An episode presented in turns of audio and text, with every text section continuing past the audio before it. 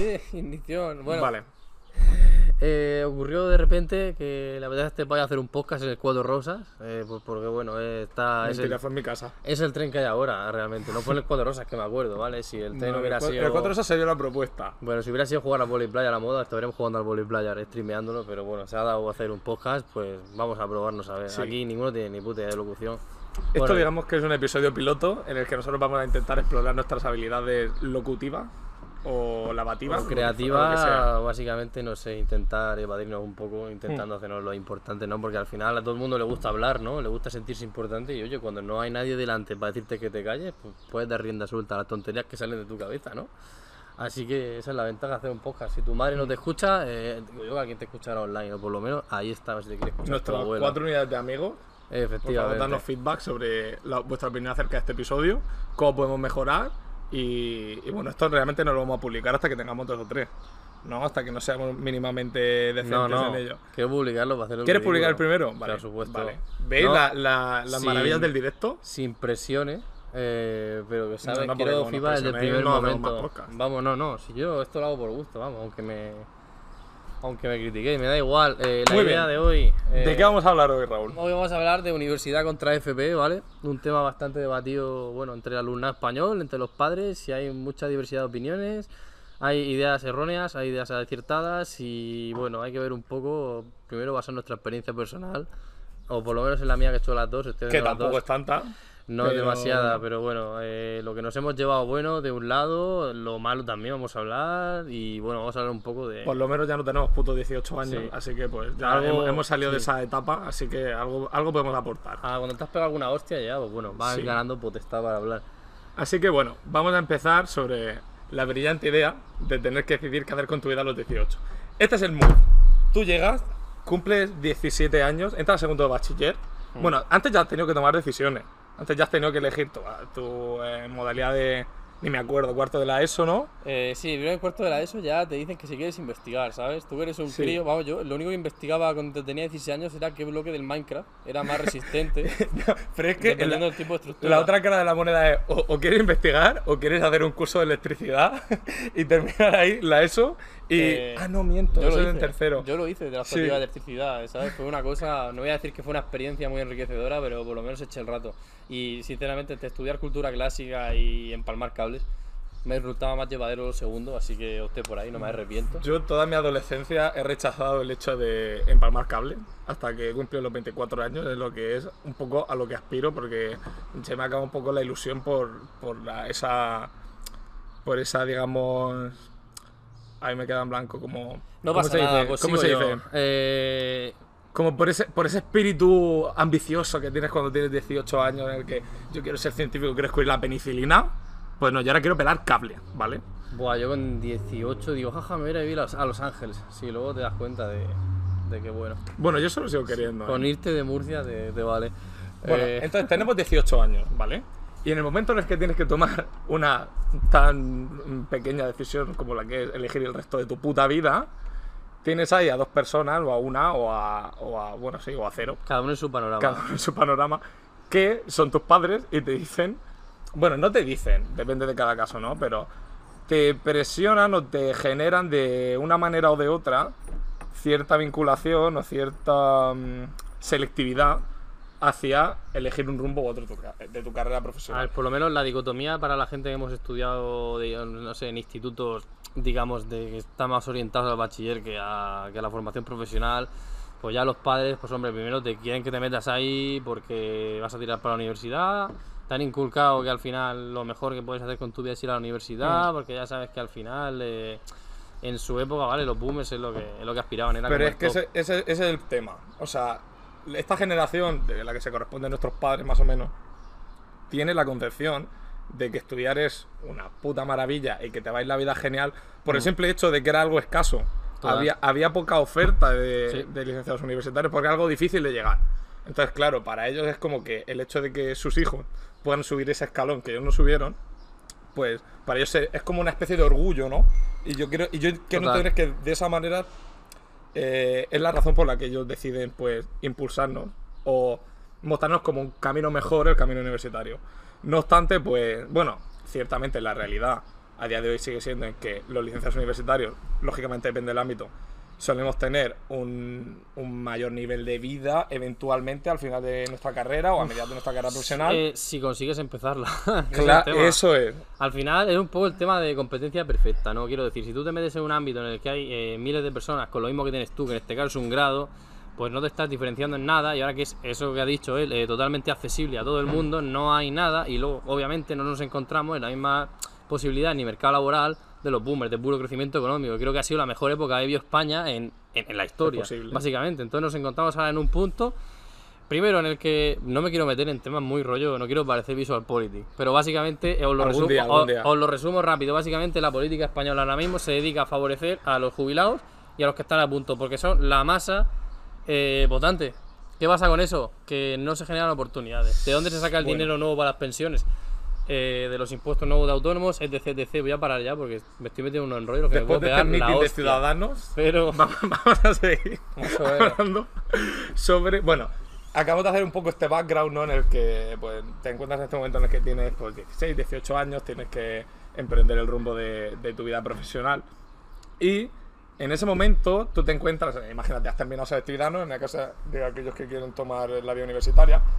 Has terminado la selectividad y te encuentras en ese maravilloso punto en el que puedes o bien tener una vocación determinada que se da y cosa que yo no me voy a meter en ese jardín, pero cuestiono mucho que la gente con 18 años, la gente que dice que quiere ser médico con 18 años, la gente que dice que quiere ser veterinario con 18 años, la gente que quiere estudiar pff, cualquier puta carrera, me da igual el, el nivel gente- de reconocimiento no, no, social que tenga. Conozco a gente que está en criminología porque le molaba CSI. Y esa fue su, fue su razonamiento, ¿no? De verdad. Sí, te puede hacer muy feliz, pero me estás diciendo que realmente tienes una mm, vinculación emocional con una carrera sobre la cual no tienes ni la más remota idea. Literalmente te mira el plan de estudios de la Universidad de Murcia, ¿sabes? O la que aplique. Algo mínimo. Sí. Y, y con eso consideras que tienes suficientes bases para decir, no, es que esta es mi vocación. No, señor, O sea- aquí. Tú, o sea, y aparte, bueno, he tardado en meterme con los médicos. Mira, yo hay una cosa de los médicos que no soporto, ¿vale? Dale, pero dale. Y es que la mitad de ellos, para mí, o sea, la mitad de ellos han tenido una vinculación hacia el éxito tremenda porque desde pequeños han tenido buenas notas. Total. Porque yo, o sea, yo también entiendo esa sensación porque yo realmente he tenido buenas notas de pequeño Meritocracia, ¿no? mm, relativa. Entonces, claro, yo entiendo que, que de aquella manera ellos se vinculen a querer tener una carrera con reconocimiento porque siempre lo han tenido de pequeños, porque a mí también me ha pasado. No, pero porque Pero- al final es lo que ves que le da sentido a tu vida un poco, ¿no? A ti lo que se te da bien es estudiar, eh, siempre te Mm. he ido bien estudiando, eh, alto volumen de estudio y ahora, ¿qué voy a hacer? Pues si me ha ido bien, pues no, es totalmente lógico. ¿Para qué me voy a desencaminar? ¿Para qué voy a intentar salir de la zona de confort? O voy a intentar irme a un sitio en el que tenga que explorar habilidades que no he desarrollado fuera de la memorística, que realmente es la única que se desarrolla en el instituto. ¿A qué Pues, vas a querer desarrollar Si de quieres capacidad? desarrollar habilidades fuera de la Sí. memorística, no te metes en la medicina. A eso me refiero, a que te metes ahí porque sabes que se te da bien, crees que por ahí se te puede seguir dando bien y luego también está un poco, Reconocimiento social del copón. y luego también está un poco la el tema del coste hundido, ¿no? Que es como, joder, ya que he sacado una nota muy alta en selectividad, no la voy a aprovechar en algo eh, que tenga poca nota de corte, ¿no? Es como quiero aprovechar esos puntos que tenga, aunque sea una carrera que me guste menos. Eh, por- vamos, porque he hecho un esfuerzo en, en dos años Mm. Sí. de bachiller, que vamos a ver, es bachiller, sigue siendo bachiller, no es, no es un doctorado. O sea, te, te puedes saber matar a estudiar, Pero te sí. puedes saber matar estudiar, pero vamos, nada comparado con lo que te vas a seguir matando en el futuro de trabajar y estudiar. O sea que tampoco es una gesta. O sea, la gente esta de verdad, cuando sale gente el 14 en selectividad, no sé cuánto, bro. Vale. Eh, has aprobado unos cuantos. Puto exámenes. perdedor. No, puto perdedor no. Puto perdedor no. Puto gente- perdedor. gente- Yo tiré mis temas de lengua a la basura. Y aquí estoy. Que te follen. Me, me la suda tu, Joder, puto, tu éxito. Qué hate, me tío. vale No, verga. pero te lo juro, que No. luego me sale gente como. Me salen noticias rollo, la jueza más joven de España. Y yo, sinceramente, lo único A que ver, pienso que, es. que chapó. Que que chapó porque hay que estudiar mucho, pero sinceramente, bueno, le has dado a alguien un puesto de trabajo, va a hacer un puto examen sin ver cómo se desarrolla laboralmente en el área. Por eso, sinceramente, para mí, por eso el funcionariado casi en su totalidad, quitando medicina y otros las que hay prácticas reales dentro de la carrera, queda anulado. Mm. Porque realmente estás ganando un trabajo en el que no has demostrado previamente obtener la plaza, ninguna actitud para el trabajo. Vale, sí, ¿sabes? Y, y es verdad que hay juzgados y hay casos prácticos, pero sinceramente me parece que siguen estando muy lejos de lo que sería el trabajo real. Podríamos perfectamente hacer un podcast hablando del funcionariado. Buah, es que me, Lo que pasa me- es que me seríamos cancelados en 10 Me segundos. echan de España, tío. Y de hecho es que tenemos muchos amigos que nos van a coger tirria como hagamos ese, No, ese episodio. no, los podemos invitar en plan al, al linchamiento. No, porque nos lincharían a nosotros. Bueno, anyway. Lincha, lincha tú a alguien que está con una ansiedad del copón después de haber acabado de haber hecho el examen, que, que va a estar muy receptivo, Ya. ¿sabes? Bueno, os queremos si nos estáis escuchando, que literalmente Nos bien, nos sois, bien sois los únicos que nos vais a escuchar. Nos cae bien así porque que sois nuestros amigos, pero podríais contribuir un poco a la economía española, cabrones. Así os lo digo. Podría trabajar los veranos. Podéis Podéis trabajar. Miguel, camarero. Miguel, podías trabajar un poco. M. Punto, ¿vale? No se dice el M. nombre. punto, es no se dice el nombre. Bueno, entonces, una vez que hemos conseguido acabar la selectividad, has- hemos sacado un 14, un 5 o, O lo un que sea. 7,5, ¿vale? Tenemos que elegir cuál va a ser nuestro futuro. ¿Cómo podemos nosotros prepararnos? Y esto es pregunta abierta porque no tengo una reflexión acerca. ¿Cómo podemos nosotros asegurarnos de encontrar Una carrera que es. una elección que se adecue a lo que nosotros nos puede interesar? Vale, entonces aquí hay como dos marcos de toma de decisión. Si quieres podemos empezar hablando sobre nuestras perspectivas personales. Eh, yo te puedo explicar primero los dos marcos y luego te explico cómo la cagué cogiendo el Vale. equivocado. Estudia lo que te guste, haz lo que te guste. O sea, sigue tu pasión. eh, bueno, esto lo hemos escuchado mil veces, es la pregunta simplista y tal. Y al final, pues yo qué sé, te lo dice gente que ni ha estudiado en la universidad y te dice, bueno, tú estudia lo que te guste. Eh, hombre, claro. Bueno, la orientadora del instituto te lo dice también en, No, haciendo un mínimo sí, esfuerzo no en su labor. necesita... Fue a ti, ¿no? A que Sí, te, fue a mí, te, te dijo, métete en la página de la universidad y mira, mira lo que te Sí. gusta. Eh, increíble. Bueno, eso de que estudia lo que te guste, primero, eh, así puesto en, en claro, es una perspectiva egoísta, ¿vale? Porque estás pensando en lo que el trabajo te puede aportar a ti. eh, frente... Como que egoísta. Egoísta porque estás pensando, ¿qué me aporta el trabajo a mí? Y no, ¿qué puedo aportar yo al mundo con mi trabajo? Y, por ahí va la perspectiva de... de, Muy, bueno, muy pro- perspectiva protestante, ¿eh? En plan católico protestante, en plan No es católico el protestante. trabajo me dignifica. Ya, pero piensa que al final yo creo que esa perspectiva egoísta a largo plazo eh, te va a dar una carrera menos satisfactoria que una carrera en la que tú empiezas pensando en lo que se te da bien o se te puede dar bien y a partir de ahí obtienes ya todo el reconocimiento. Claro, eso en Porque base a que a lo mejor en tu forma de, de ver esto, a ti lo que se te da bien y lo que puedes aportar te hace feliz. ¿Vale? al- No, pero Trabajar yo en quiero ello. decir que... Que a mí también. Ya, pero quiero Pero decir que algo que se te da, algo que se te poner da sello en bien- el correo y cobrar 1.300 euros y en todo, con toda su dignidad y orgullo seguir así su vida. Entonces, Eh, no, no, Depende un poco de la Hay perspectiva. Gente que, hay gente que, hombre, el trabajo lo ve nada más que como un medio para para hacer el resto de cosas. a la cuenta del para banco hacer para el resto la de cosas que le da absolutamente igual. Me parece totalmente respetable. Yo, yo, sin embargo, sí que es verdad que si voy a dedicar, porque al final le vas a dedicar eh, un tercio del día como mínimo, sí que me gustaría tener algo que por lo menos me, me motivara un poco más. Por eso digo este, este marco de decir, si acabo siendo bueno en algo, ¿vale? Si acabo aportando lo mejor de mis talentos eh, a algo durante años, si acabo siendo una persona muy buena, obviamente vas a acabar siendo reconocida por tu trabajo, obviamente vas a poder ayudar a más personas porque tus habilidades están donde mejor encajan y creo que, joder, tú vale, si un trabajo en un principio no era tu pasión, pero luego se te da bien, eres respetado, ayudas a la gente y todo esto te va a llevar a cobrar bien. Obviamente. Con esas cosas eh, es que va- te va a gustar tu trabajo sí o sí, ¿vale? Aunque no fuera tu pasión en un Hmm. Sí, principio. ciertamente. Yo lo que digo es que al final de, de hacer algo bien viene la vocación y no al revés.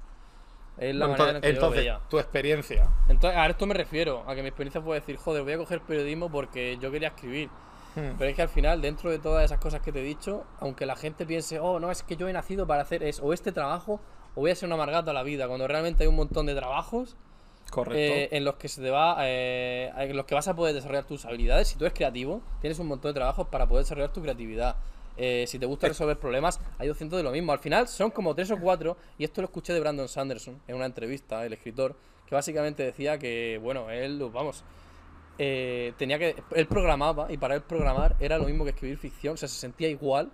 Era como que estaba usando las mismas habilidades, y de hecho él cuando tenía clase de programación en en la disciplinas totalmente en- distintas. ¿no? totalmente E- distintas, pero que sin embargo, a pesar de ser totalmente distintas, tuvo que dejar de programar porque sentía que esa necesidad de escribir suya ya se había satisfacido con la programación antes de irse luego a escribir novelas en su tiempo libre. Hmm. Y lo tuvo que dejar por eso. Y ahí es donde se dio cuenta de eso, de que Hmm. hay muchas actividades o muchas carreras en las que puedes desarrollar esas, eh, digamos, habilidades universales como son la creatividad, la ganas de resolver problemas o de ayudar a los demás, por ejemplo. Al final, todas las carreras se engloban en ese tipo de, de habilidad o de misiones vitales no más, más grandes. Hmm. Entonces, pues lo que te digo, yo decidí, sin embargo, pues yo qué sé, tienes 18 años. No me voy a poner ahora a criticar a mi yo de hace 6 años Sí, Porque, sí, bueno, sí, sí. bueno, sí puedo Sí, realmente. claro sí. Menudo palomo. Eh, Obviamente. Y bastante clueless en O la sea, vida. eh, de hecho, es lo lógico, ¿sabes? Criticarte a ti mismo hace una larga temporada de tiempo porque aspiras a haber mejorado en base a lo que era. Da gusto, da gusto mirar atrás y decir, yo no soy ese. La verdad es que da, da bastante gusto. Sí, pero yo le tengo un poco de envidia también, ¿eh? A ver, no, obviamente todo a su momento tiene su cosa buena. Y empezar a tener 18 años, eh, empezar a estar empezando la universidad, de los mejores momentos de tu vida, aunque estés perdido en la vida, vamos, es muy raro que no te lo, Es lo pases que bien. esa edad Igual. es la edad en la cual te conviertes en un nini Sí, porque, a ver, estudias, pero ¿qué estudias? No estudias, ¿sabes? Empiezan los exámenes, bueno, En hay cada quien. no mucho. Hay cada quien, pero, y yo que estoy en ingeniería, a ver, pues sí, te puedes permitir tus dos, tres meses de vidorra, ¿sabes? Que sí, que luego estudias un mes y lloras, pues chico, sí el pues es periodismo, que hay. el periodismo eran más 6-7, la verdad. Era, era básicamente O sea, eso. Que eso, eres un nini en el cual, si tienes suerte, que hay bastante casos, los papis te pagan absolutamente todo. O sea, que estás mantenido viviendo en una ciudad eh, pues fuera de tu pueblo, como, como ha sido nuestro caso. O sea, literalmente es una época en la cual eres. O sea, no es que solo seas un nini, sino que eres alabado por ello. Tiene, O sea, porque estás estudiando. porque eres- estás, estu- estás sacando de la maravillosa carrera de relaciones laborales. Sí, o, ¿sabes? o de O periodismo, sea, de periodismo, ¿eh? algunos estamos más Con, to- fuck. con todo el Sí. respeto a- y cariño a los que estudian relaciones laborales. Un beso a todos. ¿sabes? Esto, es, esto es pura broma. Sí, bueno, básicamente te plantas con independencia total. Eh, es un poco como una mansión youtuber, ¿no? Pero, pero sin YouTube. Hmm. Básicamente haces lo que quieres. Hagas un poco clase y eso. ¿Y qué pasa? Que yo empecé eso. Mi toma de decisión fue decir, joder, voy a hacer lo que me gusta. Yo eh, había querido ser ingeniero informático, pero... bah, esto Es verdad. Pero eso como mucha gente que se mete porque me nos gustan los videojuegos, vamos a hacer videojuegos. Pues ya está. Ya. Esa es tu toma de decisión a los 18 porque obviamente no te planteas, jo, ¿dónde pueden estar mis habilidades mejor servidas para ayudar Es que al ni mundo? siquiera las tienes, seguramente. Es que no las tiene y no que tienes no ni idea tiene. y por eso me parece tan natural eso, equivocarse como fue mi caso. Y Es bueno, que nunca has final- entrenado, o sea, nunca has entrenado ninguna de esas habilidades Sí. porque nunca te la han pedido Sí. en el sistema educativo. Claro, es que O va- sea- sean cosas tan generales y tan específicas que no te, das tiempo, no te da tiempo a desarrollar eh, eso, algún interés. Hmm. Por ejemplo, mm, los que hicieron la optativa de psicología, pues bueno, ahí ya por lo menos pudieron ver que le gustaba eso, ¿sabes? Mi caso fue eso, que... Y me gustaría saber si realmente eso- esa, esa asignatura del instituto se correspondía mínimamente con algo que pudiera pues desarrollarse luego en la carrera de psicología a nivel mínimamente relevante. Habrá que preguntar. Y bueno, eso. Y de repente llega bachiller, de repente empiezo a tener algo de vida social, tal. Dejo de juntarme con, así con gente, vamos a llamarla del entorno gamer, ¿vale? Del entorno gente gay. más normie y bueno eh, de repente dejo de jugar o sea drásticamente de la noche a la mañana cambias eso cambias la- las tardes y las noches de Minecraft las, cargas- las cambias por, por salir tío a tomarte un kebab sabes a tomarte un bocadillo a la plaza de la iglesia Eh, sí eh, es un cambio a, a mejor no lo sé bueno por lo menos eso veía gente y, y de repente dejo de jugar y digo fuck ¿y ahora qué hago? ahora ya no quiero hacer videojuegos ¿qué mierda hago con mi vida? Esto lo decía en segundo de bachiller, ya a mitad de, de bachiller técnico, con alguna suspensa, fatal. Y digo, fuck, pues bueno, voy a terminar el bachiller y me, me- ¿qué hago? Me gusta, me gusta escribir. Porque se me daba bien. Y aparte hacía mis pinitos en algún periódico digital, un periódico online. Eh, me colé en el Animal Sound y tal. A hacer mi crónica y te digo, joder, esto me hiciste mola. el, probablemente el pick de tu carrera profesional, que es una foto con Marina Yers. ¿Vale? O sea, Antes, antes de lo del agua deshidrata. antes de que el agua deshidrata. Y creo que antes de los cuernos a salva también, no me acuerdo. Sí, seguro. Sí, seguramente. También, he, bueno, he tenido, Un la, beso, Marina he tenido la ¿Tú que suerte... no, tú que no ves. Un besito acuático, sí. Eh, sí, he tenido la suerte de eso. de- hidratante. esto es lo que te digo, no empiezas en la carrera, ni siquiera. Y dices, joder, qué divertido, estoy gratis, entrando a sitios. Tenía barra libre. Y he podido conocer a Costa, eh, a Baquial, eh, a Recycle. ¿Conociste a Baquial? Sí, está con Baquial. eh, ¿Has estado con Baquial? No lo sabía. Me, me rechazó educadamente mientras se liaba un porro delante mía. ¿Le tiraste la caña a Baquial? No le tiré la caña. Me- no, me rechazó, me refiero que ni, ni un hola, ¿sabes? Ah. Ni un hola en red ni nada. Una borde de mierda, la verdad. El otro día Eh, soñé con Baquial. Ojalá yo. No voy a contar. O sea, no, no. No, otro día sueños raros. Yo qué sé, con gente, básicamente con eh, gente del panorama nacional de rap y todo eso, está con la gran mayoría, los he conocido a casi todos. Bueno, escucha, desarrolla Y- que se te está y, quedando una TED es Talk de 20 minutos. Y tú te piensas, ¡buah, esto qué guay, ¿no? Es periodismo cultural. Llegas, conoces a la gente, haces entrevistas, te emborrachas, ha- haces tu crónica al día siguiente y ya está, y cobras. Eh, realidad de la carrera, eh, de- en primer año, llega un egresado ya, que llevaba años trabajando fuera y va a dar una charla. Digo, qué guay, su experiencia laboral, a ver qué tal. Eh, trabajar en periodismo cultural, la realidad. Pues la realidad fue una hostia como una casa. Eh, gente trabajando en seis medios distintos y de community manager, no solo de periodista, a lo mejor estabas cobrando 20, 30 euros por artículo, que te lleva horas. Y eso, que a lo mejor están cobrando menos del salario mínimo y trabajan de lunes a domingo. Y bueno, yo ahí salgo aniquilado. Salgo aniquilado porque, hombre, por mucho que te guste algo, quieres comer también. Y ya conforme pasan los años dices, vale, quiero trabajar lo que me mola, pero quiero tener un poco de calidad de vida, tío. Bueno, más aquí en España, ¿no? Que somos los reyes de eso. Y, y claro, eh, llega el momento en el que yo estaba un poco desanimado. Mm. Llega segundo, eh, charla de Google, marketing digital. Buah, se me iluminan los ojos. Descubro un mundo que yo no conocía. Y ahí ya es cuando se abre la caja de Pandora. Porque el mundo del marketing digital te lleva al mundo del SEO, de hacer ingresos pasivos, te lleva al mundo del desarrollo personal, te lleva al mundo de muchas Cosas cosas. que no entiendo. Cosas que no entiendes y cosas que cuando, digamos, cuando tienes esa edad y es todo tan nuevo, te lo tomas todo muy a la ligera, o te lo tomas todo muy en serio. ¿Sabes? Y ya pues te lees tu libro de Kiyosaki y está diciéndole a la gente, jaja, invierte, no sé cuánto, eres un pasivo, tal. Como un parguelas. Un Eh, saludo a todos los pasivos. pero en que- aquel momento, claro, en aquel momento tienes un Dunning Kruger brutal, porque como has leído eso y la gente no te piensa, sabes que tienes unos conocimientos ahí por encima que estás como fuera de la caverna de Platón. Y todos los que no leen esas vainas están como. como Mira, en estos ¿sabes? cinco minutos que hemos estado hablando, has invocado a todos los cristobros de Spotify para que nos sigan. Me parece perfecto. Sí. eh, a- algo de eso hablaremos. Algo de eso hablaremos Sí, sí, porque por es un tema interesante para tocar. Y bueno, eso. Que me acaba molando el marketing y tal. Aguanto la carrera como puedo. La verdad es que me costó. En cuarto, ya lo sabéis, eh, intercambio, No, no lo en saben. intercambio en México. Eh, a la mejor escuela de negocio del país. Me colé gratis sin darme cuenta. Yo no sabía ni que me iba ahí.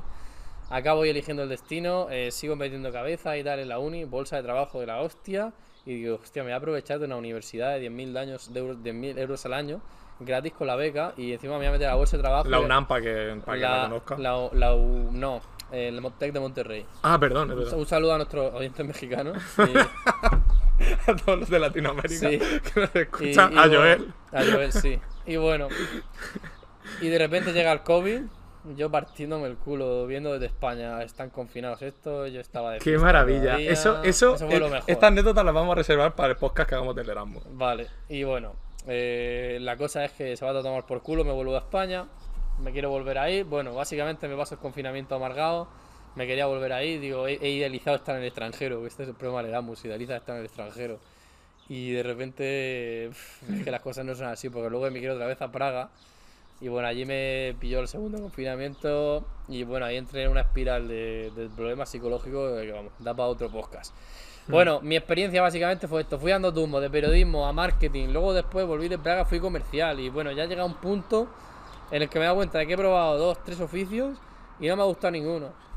Y todo esto se remonta a la decisión de mierda de decir, joder, ¿qué hago con mi vida? Me gusta escribir, voy a hacer periodismo, vale.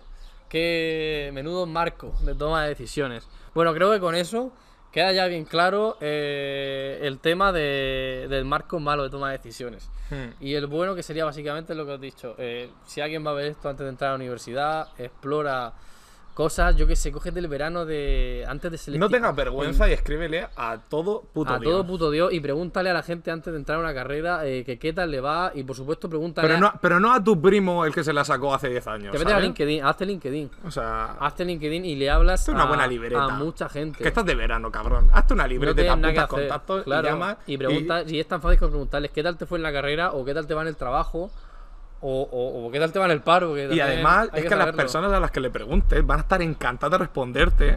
O a sea, la gente a la gente le encanta hablar de sí misma. Exactamente, Le exactamente. O sea, a mí tú- cada vez que alguien me pregunta, con lo que me gusta me hablar de mí mismo, sobre la carrera, yo le puedo hacer pues una test de media hora. Y, y yo encantado y la disfruto, ¿eh? O sea que si alguien quiere estudiar ingeniería era- química, que me escriba que eso, le hablo. Mira, ese era uno de los consejos que daba el del Carnegie en el libro ese de cómo hacer amigos e influir sobre las personas. Que es un libro, vamos, famosísimo. Y básicamente era uno de esos. Tú deja que a la gente hable de lo que le guste para conocer a alguien y tú cállate. Y repite lo que dice. Se me ocurren algunas personas de nuestro entorno que Y encajan bastante sí, con, con demas- ese pero demasiado. De hecho, Bueno, entonces, bueno, ¿Quieres seguir hablando sobre tu experiencia? Mi experiencia fue esa, que básicamente lo que te digo, eh, con ese marco de toma de decisiones, a, a mí no se me dio, no, no sonó la flauta. Y ahora que he empezado, llevo un año ya de grado superior de informática, administración de sistemas, lo empecé bastante desmotivado, pero conforme fui entendiendo las cosas, conforme se me fueron dando mejor, conforme me empezó a gustar las bases de datos, eh, por el hecho de que las estudié como un cabrón, las entendí y se me daban bien. Ahora estoy tirando por ahí y ahora veo que estoy enfocando mi carrera hacia una cosa basado en que se me da bien y en que creo que se me puede dar bien y que puedo aportar. y que bueno, que durado. aprendiendo y que tu No, no, eso por supuesto. car- carrera profesional puede dar 40.000 vueltas No, como no. debería ser. Y tengo opinión. clarísimo que tendré, vamos, 5, 6, 7 tipos de profesiones distintas más como mínimo. Mm. Eh, eso por descontado, o sea, ya menos los que vais a ser funcionarios y los que también, sobre todo los del sector salud, vais a estar estudiando de por vida, renovándose, vamos. Tampoco tanto, ¿eh? yo creo. Pero bueno, no, obviamente, de lunes a domingo, pero siempre ese, esa ganas de aprender de manera vitalicia, yo creo que hay que tenerla. No hay que perderla. Aprendizaje constante, más, más ya por vosotros. Bueno, entonces, una vez que has comentado tú un poco tu historia turbulenta, tu camino, digamos, lleno de baches para alcanzar la felicidad profesional, que está todavía por llegar, que está todavía por llegar. Esto es un camino. Yo, pues, mi experiencia realmente fue, pues, prácticamente la otra cara de... O sea, la otra cara de la misma moneda, no, realmente fue totalmente diferente. Digamos que tú estudiaste una carrera que mm, tenía, pues, que un 70% paro, a lo mejor. Sinceramente es que ya no hay oferta de periodista. O Ya sea, no- yo no diría al 100%, pero diría al Ya, 90%. No hay, sí. no hay oferta de periodista. El periodismo como Vamos, tal ya no existe. que estás jodido. Y yo estudié una carrera en la que las salidas profesionales pues son tienen bastante tirón. Es una carrera donde normalmente terminas la carrera y sueles encontrar con relativa facilidad algo. eh, solamente por tus méritos propios, lo cual ya es un logro en este país a estas alturas de la vida. Entonces, bueno, pues yo estudié ingeniería química, nunca había sentido especial interés por la ingeniería química, pero yo estaba en segundo bachiller, a mí se me daba bien la física, las mates, eh, la química me gustaba mucho y, bueno, dibujo no me gustaba, pero bueno, la- yo la metí ahí en el pack. Así que dije, venga, ¿qué puedo estudiar? Que combine un poco todo eso y, y, pues en base a esto que se me da bien, pues hacer una elección. ¿Ves aquí? Eh, uno porque le gusta y otro porque se le da bien. Ahí ya vas viendo un poco que iba más, Sí, iba un poquito mejor encaminado. Y a mí, pues, bueno, siempre me ha llamado mucho el tema de investigar, entonces, pues sí que quería una carrera científica porque me, me apetecía, pues, mucho tirar por ese camino. Por ejemplo, en este caso, lo que yo, mi vocación investigadora realmente era un puto espejismo porque yo no tenía ni puta idea de lo que era investigar y el, el dolor de cabeza que puede llegar a suponer. Pero bueno, el caso es que yo decidí tomar esta carrera, eh, la hice en cuatro años, también fui de el último, fue una carrera, pues, sinceramente, es una ingeniería, tiene muchas dificultades, algún que otro suspensillo por ahí por el camino, pero si te digo la verdad tampoco me fue tan mal. O sea, yo terminé en cuatro años y medio porque eh, tuve el Erasmus, que si no hubiera acabado en cuatro años, no tuve excesivas dificultades. Y, y, pues bueno, quizá a lo mejor en Murcia pues pueda ser algo, al tener algo menos de dificultad que en Cartagena, porque no es una universidad politécnica. El caso es que tengo una ingeniería y no me ha costado tanto, ¿vale? Y yo creo que en general tampoco es tan, tan difícil sacarse una ingeniería a día de hoy con el sistema que tenemos. Aquí, inciso, eh, no tengáis prisa en sacarse la carrera en cuatro años. Obvio, Sobre todo, obvio. sobre todo los que estudiéis algo con salidas. Porque es que Obvio. espera, o espera algo bueno igualmente al final. Las cosas de Palacio van despacio, o sea, no, no tienes por qué sentir la Al presión final, de... cuando tengas 40 años, eh, te puedes llegar a arrepentir ¿no? de ese año que no estuviste estirando el chicle un poco Y, y lo más importante... y viajando. Vete Lo más importante, tu carrera solo es una parte de esa etapa de tu vida. O sea, a nivel formativo, tú Mm. puedes hacer 40.000 cosas. Coño, sácate el puto inglés, Manolo, que tienes... Que no de golpes, vale. Sí, sácate el puto luego- inglés. No, no, que no, para, chacho, para de dar golpes. es que soy muy si pasional. hay, si hay como pico de audio y tal, es el man aquí golpes. eso es mi, mi resto de ira. Bueno, sácate el puto inglés, sácate idiomas, cursos, aprende puto. Literalmente, la base de la economía mundial es el puto Excel. Hazte un curso de tres meses. Si es que no cuesta una mierda. Hombre, a ver, si estás estudiando cultura clásica, no te da un curso de, Excel. Pues es que, pues O- es que a lo mejor después de hacer cultura clásica tienes que sacarte una posoposiciones de correos porque no has conseguido una mierda con lo que caso te has sacado. en ese caso Y tendrás que tener otras habilidades preparadas Pero para tener un plan en la vida. Sí que es verdad que hay que ser un poco multidisciplinar. Bueno, el caso. Entonces, que yo terminé mi carrera y bueno, a mí siempre me ha interesado un poco el tema del medio ambiente, así que pues entré a una empresa muy buena, porque es en la que sigo trabajando, Y bueno, pues empecé a hacer lo típico que empiezas a hacer tus prácticas, consigues un, un contrato. Yo trabajo en IMAD, Investigación y Desarrollo. Y pues bueno, hasta el día de hoy, pues llevo dos años y algo trabajando ahí. Y pues estoy empezando mi camino profesional en este camino, en, este, en esta disciplina, en la cual, pues diría que por suerte o por, bueno, algo de mérito me tendré que dar.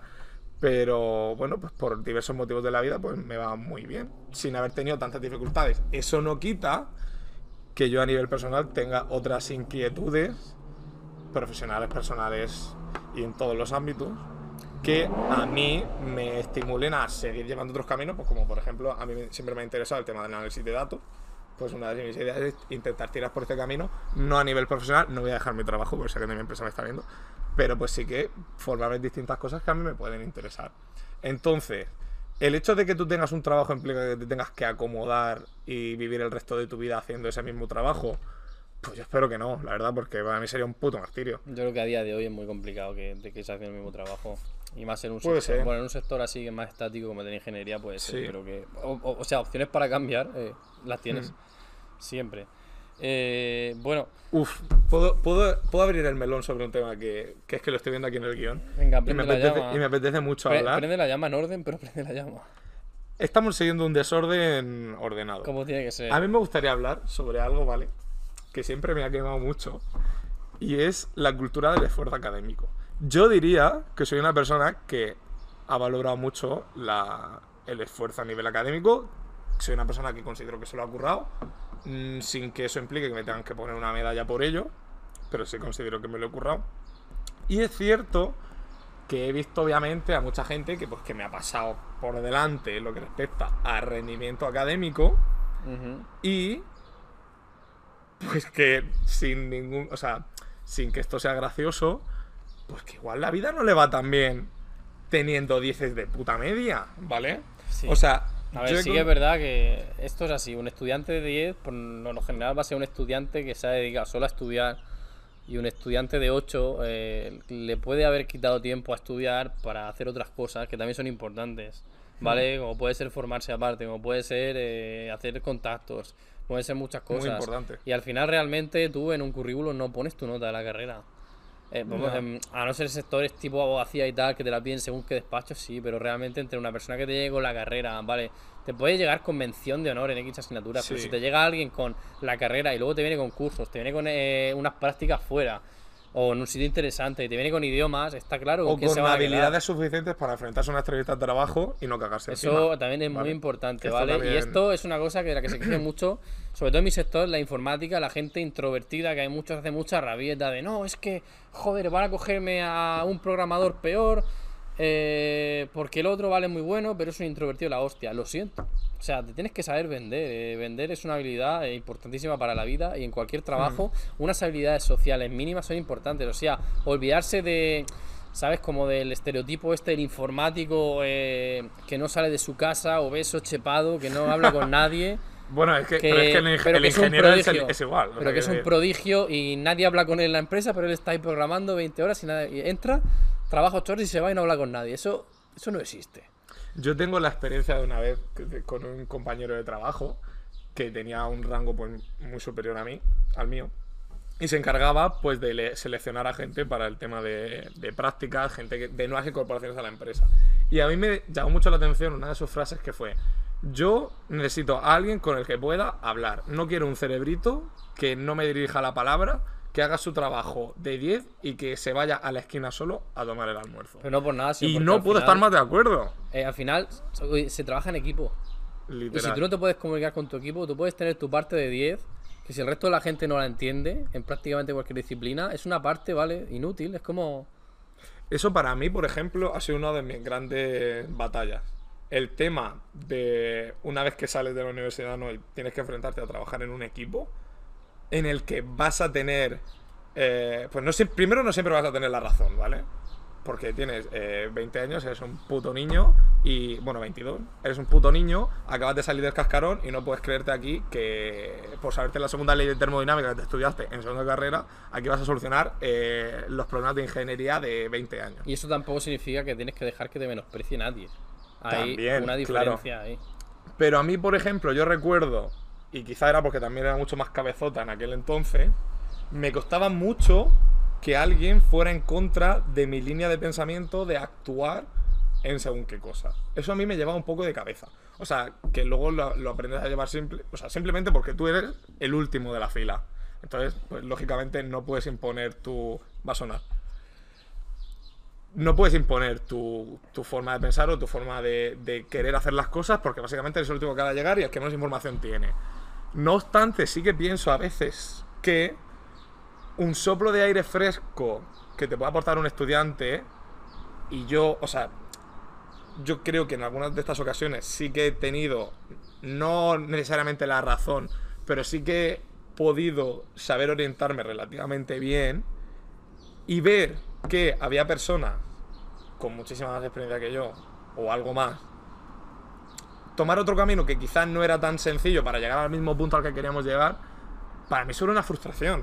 Porque era como, es que claro, yo en aquel momento tenía la mentalidad de acabo de entrar a una empresa, quiero ser hiperproductivo, quiero que todo salga perfecto, quiero hacer el camino más rápido, quiero que todo esté hiper A optimizado todos nos pasa. a mi alrededor.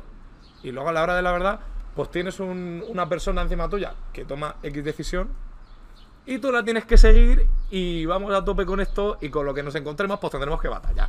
Y ya está. Y te jodes y no mandas a nadie. Me estoy dando cuenta está. de que te lo tomaba, creo que te lo tomaba es- extremadamente personal, ¿verdad? es No. como que fueran en contra tuya. No, no, no, en absoluto, en absoluto, en absoluto. En- a nivel profesional he tenido equipos geniales siempre a mí eso y una suerte maravillosa. Prefiero tomármelo realmente como que al final todo el mundo tiene la mejor intención posible. Por supuesto. Sin embargo, obviamente, pues hay choque de, de realidades, pero vamos, por lo menos intentar valorar siempre la intención de, de cada compañero, aunque Hmm. no tenga la misma visión. No creo que ninguno quiera llegar a un punto que sea distinto, que sea hacer las cosas bien, pero efectivamente Hmm. es que al final es ahí donde aprendes tolerancia, paciencia, eh, comprensión, porque te lo demanda. Hmm. El entorno profesional te demanda todo eso y es que es, por otra parte, pues también cuando entras de Hmm. joven creces personalmente muy rápido por eso. Conclusión de esta Porque- parte del podcast. Cuando tú veas que un compañero de tu clase de la universidad lleva 7 matrículas de honor y todo 10, no le tengas envidia. Tenle ganas de darle una hostia porque... No, a ver, a ver, a ver, relájate. No, no. Es broma, es broma. o sea, no le tengas envidia. Apiádate de él. No, no, a ver, esta tampoco, persona... tampoco vayas de flipado, vamos a ver, no. Oye, pero Yo no me- no, a lo mejor luego el de 10 mm, también obviamente, tiene un sueldo 10 y obviamente, 10. obviamente, por supuesto. Pero apiádate porque esta persona está sacrificando su vida en una de las mejores etapas por. O sea, yo tengo la sensación, ¿vale? Quizás es por percepción de personas que tenía a mi lado o de mía propia en el momento en los que está muy enfocado en ello. eh, he tenido la sensación de que este tipo de personas, me incluyo yo, han basado su motivación Vital. vital en sacar más nota en una asignatura la cual va a tener mínima repercusión en su vida, ¿vale? O sea, va a tener muchísima más repercusión en ti. Otro tipo de Eh, cosas que puedas hacer. También, es un equilibrio. Bueno, de hecho, eh, hay una entrevista al 14 de selectividad del año pasado que hacía hincapié en este equilibrio, tío. Eso es man. maravilloso. Y era un tío bastante excelente. Bueno, yo lo Total cierro este este señor. capítulo con dos frases. O sea, principalmente la primera es que básicamente que si tú quieres ser eh, top en algo, olvídate del equilibrio en tu vida. O sea, no se puede ser excelente en un área sin olvidarte del equilibrio, ¿vale? O sea, Yo tuve que abandonar la alterofilia, mírate, por ejemplo. mírate eh, casos de éxito extremo, ¿vale? Toda esa gente que se galardona tanto en la sociedad. o sea, no hoy. miren nuestro caso. Efectivamente, En no, te estoy hablando de en gente absoluto. top, de gente top, te estoy hablando de gente cono- famosa, de gente que al final eh, no te cuenta las batallitas que ha tenido después, ¿vale? Yo que sé, era Bill Gates el que llegó soltero a casi los 40, Sí. Y los más que dormía, duerme en la oficina todavía a veces, es gente, ¿vale? Se adicta al trabajo, gente que ha sacrificado muchas cosas. Si eso para ti es el éxito, llegar a- al, al máximo en algo y dejar de lado todo lo demás o, o dañar cosas, es eh, totalmente correcto. Ahora, ¿qué pasa? Que tampoco te sientas un fracasado por no ser top en un área, porque Ya. el éxito lo defines tú personalmente. Elige bien Tu éxito. tus referentes. Y tu éxito también. Cuatro palabras. No te compares con la gente. éxito. Eh, Sí, bueno, eh, trading. Eh, y bueno, eso, Bueno. cuando veas gente que le va de la... Una palabra. Que la gente... Binance. Eh, agradecemos al patrocinador del episodio. No, B, eh, B punto patrocina este, esta, este Yo lo resumo todo en que al final habrá quien saque 10, habrá quien saque 0, quien se vaya de cogurza todos los días, quien no saca su casa. Yo solo digo que al final el mercado laboral pone a todo el mundo en su sitio. Yo, Lo dejo ahí. yo hice una lección con 18 años de la que no me arrepiento de nada. Yo estudié ingeniería química. Esta carrera, por suerte, estaba en dos universidades. Una era la Universidad Politécnica de Cartagena, en la cual solo hay ingeniería. Ojo y otra esto, ¿eh? es la Universidad de Murcia, la cual era famosa en aquel entonces por las paellas que tenía cada puto jueves. Bueno, y porque estaban todas y las sus tascas, fiestas, las todas tascas, las las tascas, las discotecas, las fiestas, fiestas, vida todo. social. Y yo hice como Hannah Montana. y elegí The Best of Both Worlds. Y me fui a la Universidad de Es Murcia. un poco como cuando eras crío y veías Zoe 101 y decías, yo quiero estudiar en PCA. en, en la PCA, ¿no? y era Sí. mi sueño, digo, papá, Pues yo estudio en la PCA, págamela. Yo hice mi analogía murciana a estudiar en la PCA. Más o menos. Y salió muy bien. O sea que, Cristian, con 18 años no te equivocaste. No hiciste caso a tus padres e hiciste genial. Sí, la verdad es que un ambiente universitario de carreras, digamos, un poco más distendidas y tal. Yo Sí, también sí, estuve sí. en Murcia y la verdad que a nivel vida social fueron de eso, tres, tres años por el cuarto estuve fuera de no parar. Que luego yo. Y fue muy guay. Luego yo me acuerdo que me avergonzaba un poco. O sea, yo en, en aquel momento estaba con un bucle mental en el cual, pues bueno, acabas de entrar a la universidad, es como que las apariencias importan muchísimo. Como que tienes que labrarte una identidad, ¿no? Y yo me acuerdo que salíamos de fiesta y hablaba con gente y yo en aquel momento idealizaba lo que era estudiar magisterio, ¿vale? O sea, para mí estudiar magisterio era como el culmen de, de, de, ser feliz en la etapa universitaria, de vida guay, como para mí una persona que estudia magisterio era qué guay, ¿sabes? Periodismo es más fácil, yo diría. No, pero es que no era por fácil. No sé por qué lo idealizaba, la verdad no tenía ningún sentido No las cuatro nada. neuronas que estaban entrecruzándose en aquel entonces por mi cabeza. Pero yo me acuerdo que salíamos de fiesta y a mí me daba vergüenza decir que estudiaba ingeniería porque iba a decir, este es un pringado, este es un panón, este... a lo mejor tenían razón, ¿sabes? Pero, claro, a mí en aquel entonces, pues, me... Perdón, es que me están llamando. En aquel entonces me, me generaba como esa, mm, esa Ya. sensación como de que necesitaba labrarme otra identidad, ¿vale? Obviamente solo de fiesta, cuando conocí a una persona con un mínimo de confianza, lógicamente sabía todo mi background. Obviamente hay, hay. De hecho, hay me entrevistaron en la 7 región de Murcia, en el bando de la huerta, y yo dije que tenía que estaba estudiando magisterio. Bueno, el caso. No sé por qué ha venido esto. que Era Sí, eso igual era una pequeña conversación. hay carreras que son antimorbo, ¿sabes? Y la Sí, la mía lo era. Y la mía lo era. Bueno, ahora, ahora, ahora ¿dónde está el morbo, eh? Ya. ¿Eh? Bárreme el suelo, guapa. Periodismo. No, broma, broma. Ya con la puta mesa. Eh, perdón. Periodismo, sin embargo, pues bueno, bien. Es como decir, hostia, este valle y tal, es así curioso por naturaleza. Sí, yo me acuerdo que quería estudiar periodismo también, ¿eh? Es una carrera que desde la fuera suena bien y te dice, hostia, qué tío más, no sé, qué interesante, no hace periodismo. Eh, ni de coña. Pero bueno, ahí estaba el, el falso caché, que bueno, que luego ya sabéis en lo que ha acabado en paro. Eh, bueno, no, no porque Bueno. me he movido más que una culebra, pero vamos, de periodista no he hecho nada, ya lo digo. Quiero Eh, decir que todo lo que estamos diciendo y todas las bromas que he hecho al respecto de diferentes profesiones y, y carreras son todo broma porque yo los respeto a todos, ¿vale? O sea, Todas las profesiones son Acabo de decir, dignas. friégame la No, mesa, no, no, no. ¿vale? Pero esto es, solo, es solamente un elemento de humor. Realmente. Tengo amigos es que- de magisterio y los quiero, ¿eh? No es que no nos estamos metiendo con ninguna profesión, nos estamos metiendo con la actitud de la gente que estudia cierta cosa. Puede ser. No nos hemos metido Puede con la ser. medicina, nos hemos metido con la actitud de los médicos y etc. con todo lo demás. Ot- otro apunte que, se- que iba a decir antes y se me ha pasado. Estoy tan seguro de que hay personas que han estado cuatro años repitiendo selectividad para entrar a medicina Uf. que hubieran sido más felices Es otra cosa. haciéndose una oposición de correos. Es que estoy tan seguro de que eso sucede en una cantidad de casos tremenda. Y no solo en estoy medicina, tan seguro de que hay seguramente. personas que han hipotecado su vida por estudiar X carrera que al final no les ha hecho en absoluto feliz y simplemente han seguido la inercia cultural de voy a estudiar esta carrera pues, porque tengo que estudiarla porque en mi, en mi circuito lógico esto es el camino que hay que seguir Una y de ni siquiera me para a contemplar. Sí, una de las partes cosas. de una de las partes de la vida a veces es que hay que aprender también a aceptarse. Hay un balance entre tr- hay Hay que, hay que salir del armario profesional. hay que querer ser mejor, pero hay que aceptarse un poco. Y cuando has repetido cinco veces selectividad, quizás medicina no es tu carrera. Que quizás lo consigues. No te creas, porque realmente es que la Pero, vocación bro, no son depende de cinco tu. años, un coste hundido muy bestia. En esos cinco años podrías haber hecho muchas cosas. Y ese- el tiempo no vuelve. Y quizá, y quizá la- las han podido hacer también. Pero bueno, No sabemos. Bueno, eh, pasando de tema un poquito, que se nos va de la olla. eh, ¿A quién le va mejor hoy en día de nuestro círculo? Eh, ¿A los que estudiaron o a los que no? Y al menos en el entorno de Torre Pacheco, pueblo del sureste español, eh, más en medio del campo. El mejor pueblo que un melón. de su comarca. Eh, Que bueno, es- podríamos está decir. conformada por No el está propio mal. pueblo. Por lo menos a nivel infraestructura, sí. Eh, y gasto público también. Bueno, ¿a quién le va mejor? Yo voy a ser bastante claro en esto. Creo que por lo general, bueno, nos va bien a todos.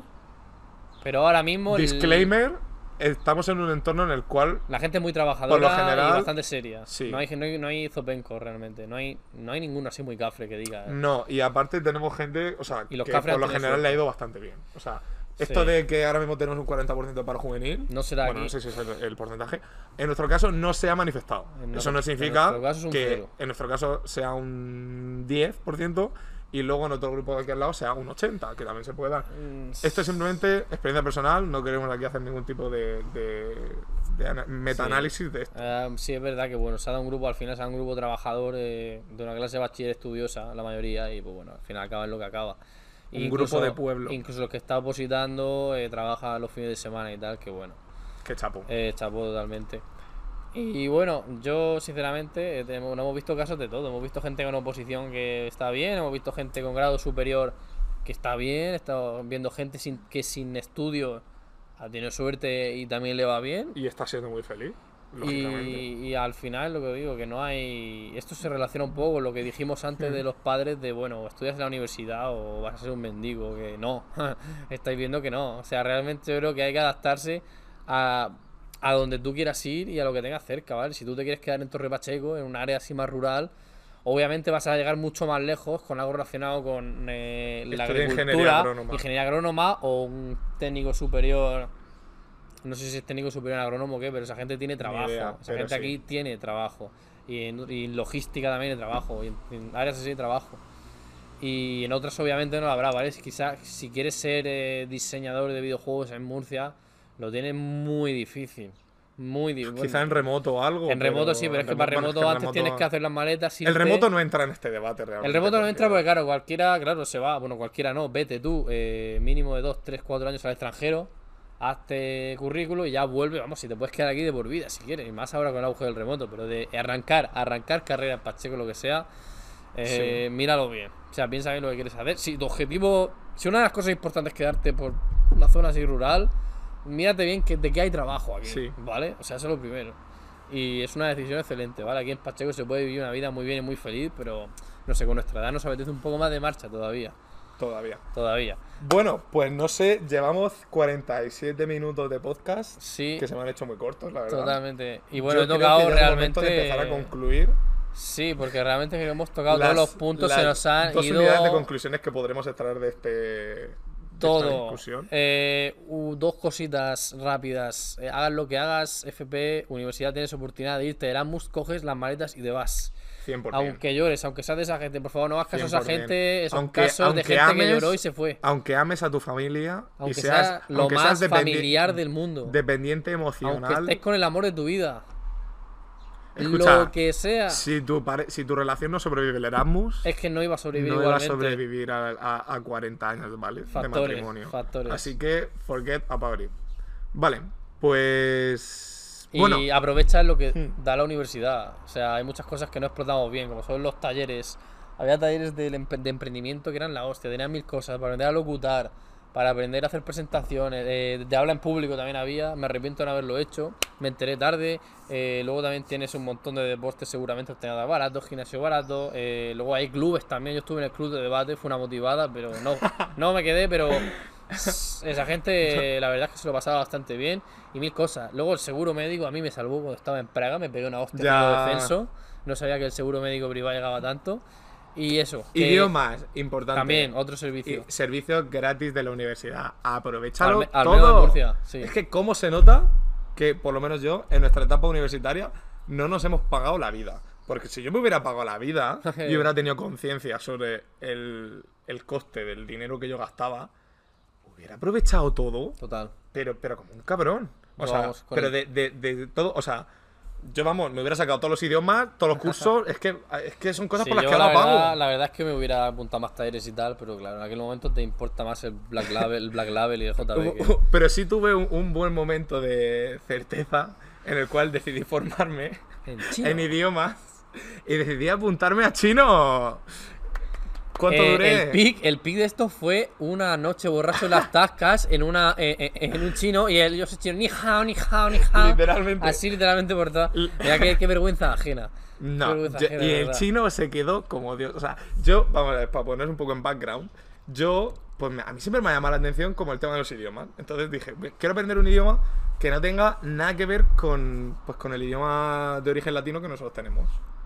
Total, estaba chino en la universidad y dije, venga, va, voy a apuntarme. Total, duré un mes y medio en el cual aprendí, pues, cosas hiper básicas que sigo recordando en parte. Entonces, lo que comentaba Raúl de mi pic fue que un día decidí ir. O sea, bueno, y estaba, había consumido etanol, ¿vale? Entonces, pasamos por un chino y pues yo, obviamente, y esto es uno de los consejos que nosotros estamos dando, utiliza todas tus habilidades al límite. O sea, aprovecha todas tus habilidades y llévalas al extremo. Pues yo me puse a hablar en chino con el señor No. de la tienda. No te gustaba el chino, dijiste ni hao. No, le dije ni hao, ni shishema, que significa ¿cómo estás? Y me respondió algo, lo cual sinceramente no entendí. Qué vacile, en Pero, verdad, eh. pero a lo mejor me dijo, me cago en tu puta estampa, o a lo mejor me respondió súper amable.